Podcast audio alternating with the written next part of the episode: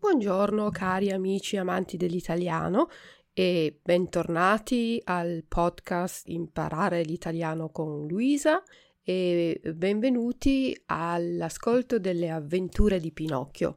Oggi leggiamo il capitolo numero 20 e vi spiego per prima cosa le parole difficili.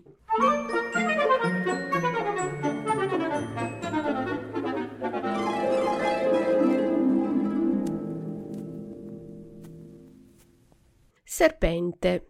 Serpente è un animale, un rettile, che non ha gambe, non ha le zampe, striscia per terra, il serpente. Tagliuola è una trappola, è un congegno, di solito con delle lame affilate per catturare, per prendere gli animali. Tagliuola. Piovigginoso.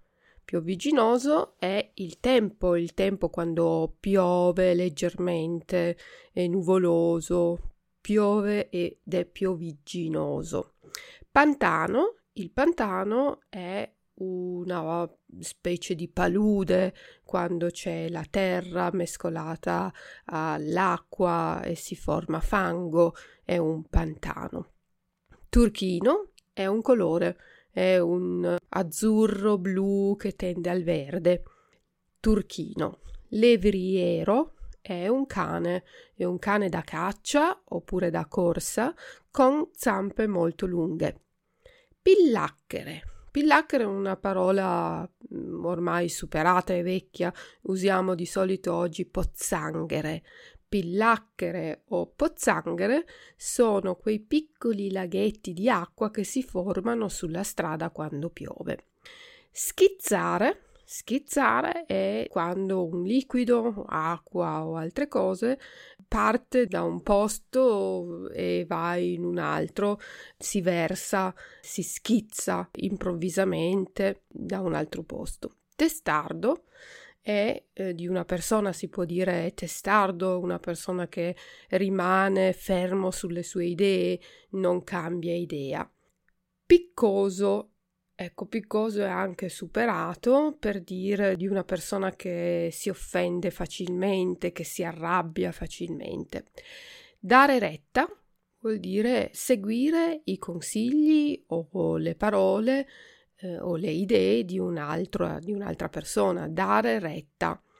Giudizio, una persona giudiziosa, c'è anche l'aggettivo, vuol dire che eh, è una persona che agisce eh, in modo corretto, che si comporta bene, ha giudizio. Ubbidiente è una persona che ubbidisce. Ubbidiente è una persona che segue i consigli, le regole e le cose che dicono gli altri. A modo una persona a modo è una persona con buone maniere, ben vestita, che si comporta bene, a modo. Carezza è un tocco leggero, carezza. Ingrato.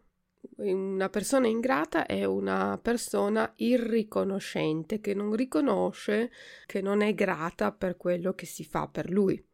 Arzillo. Arzillo è una persona con tanta energia, che sta bene, che è attivo, che si muove, arzillo.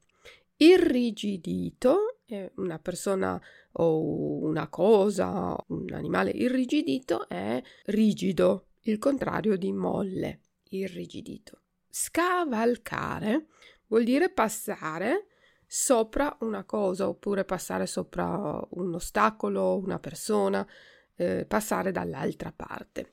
Rizzarsi, mettersi in piedi, mettersi in posizione verticale. Rizzarsi. Molla è un congegno a scatto. Molla. Inciampare. Si può dire anche incespicare.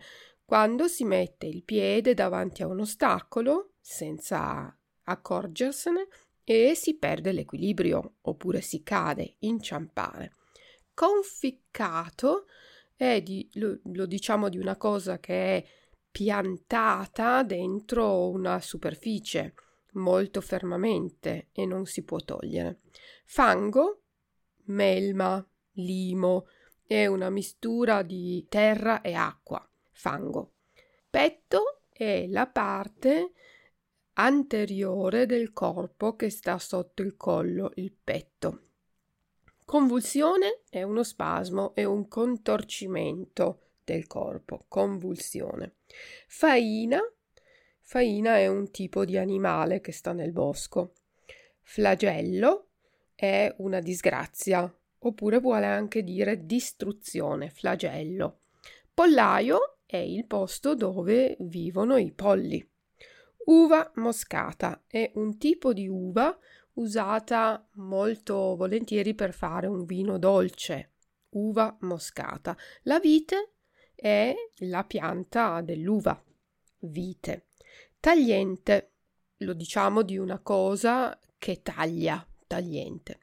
Vedere le stelle, ecco, non è proprio vedere le stelle come, come si dice, ma è eh, in maniera figurativa, figurata, cioè se io vedo le stelle mi sono fatta male, sento dolore, vedo le stelle, mi fa male qualche cosa. Beccare, beccare vuol dire prendere, prendere di sorpresa. Ecco, queste erano le parole difficili, adesso vi auguro un buon ascolto del capitolo numero 20.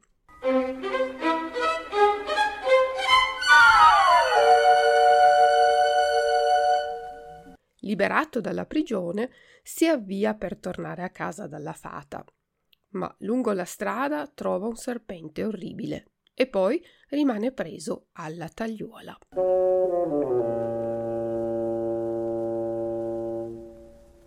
Figuratevi l'allegrezza di Pinocchio quando si sentì libero.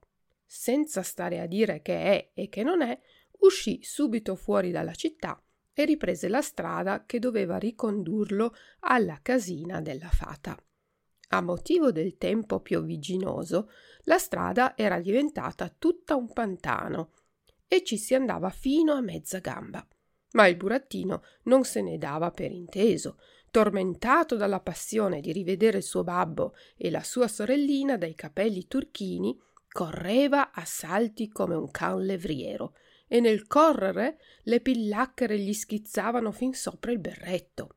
Intanto andava dicendo fra sé e sé quante disgrazie mi sono accadute e me le merito perché io sono un burattino testardo e piccoso e voglio fare sempre tutte le cose a modo mio senza dar retta a quelli che mi vogliono bene e che hanno mille volte più giudizio di me. Ma da questa volta in là faccio proponimento di cambiare vita e di diventare un ragazzo a modo e ubbidiente. Tanto ormai ho belle visto che i ragazzi a essere disubbidienti ci scapitano sempre e non ne infilano mai una per il suo verso.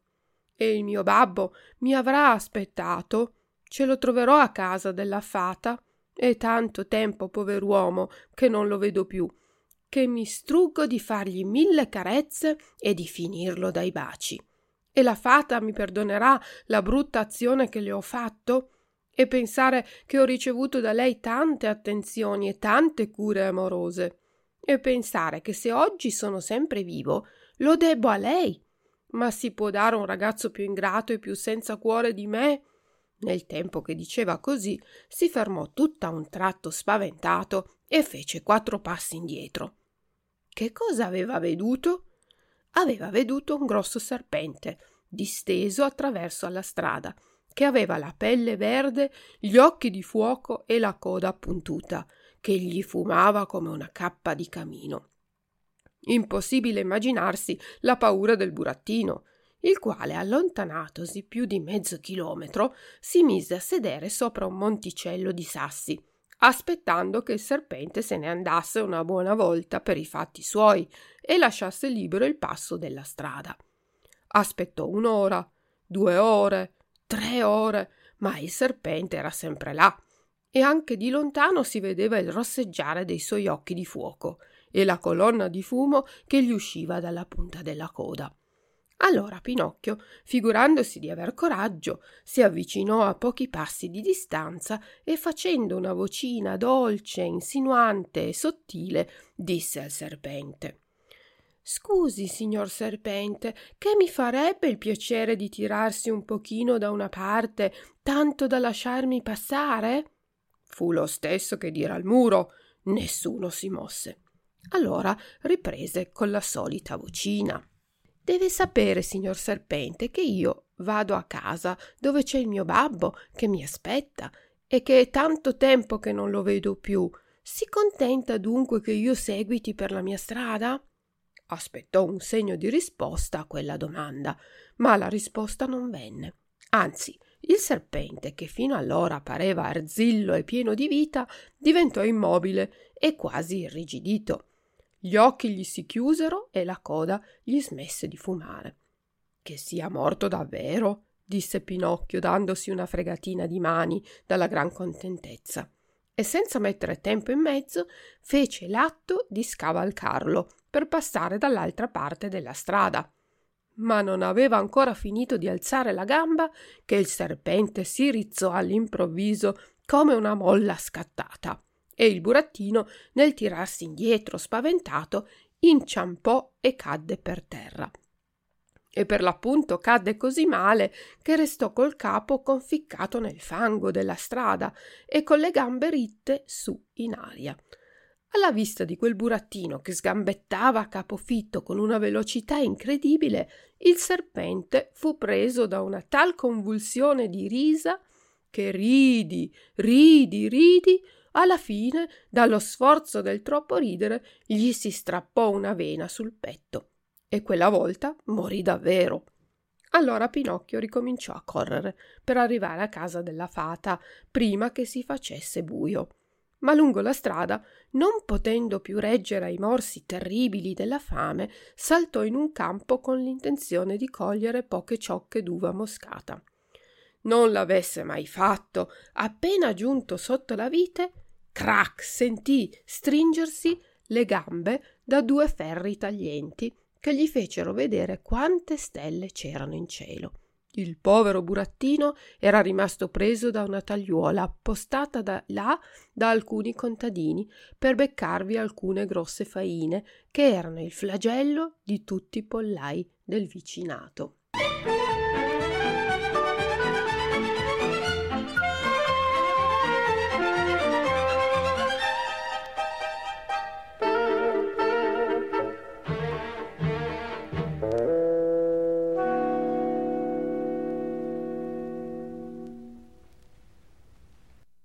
Adesso la traduzione delle parole difficili.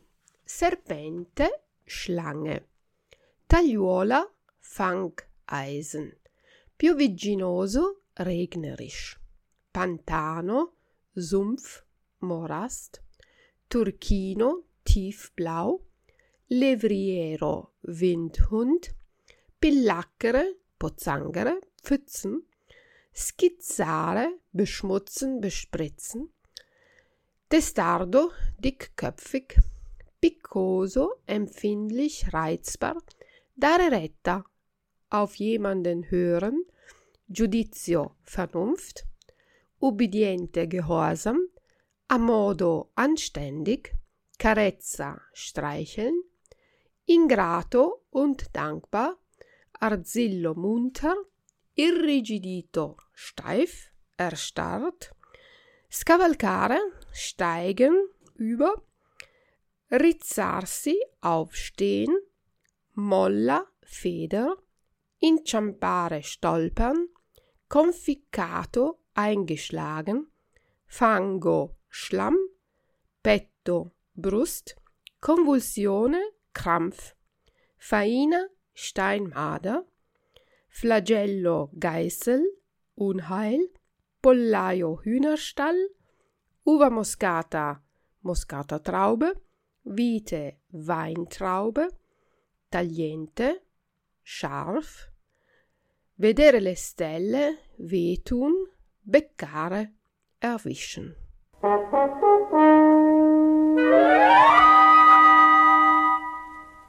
Vi ringrazio per l'ascolto e vi do appuntamento al prossimo podcast. Ciao ciao dalla vostra insegnante di italiano Luisa. Ciao!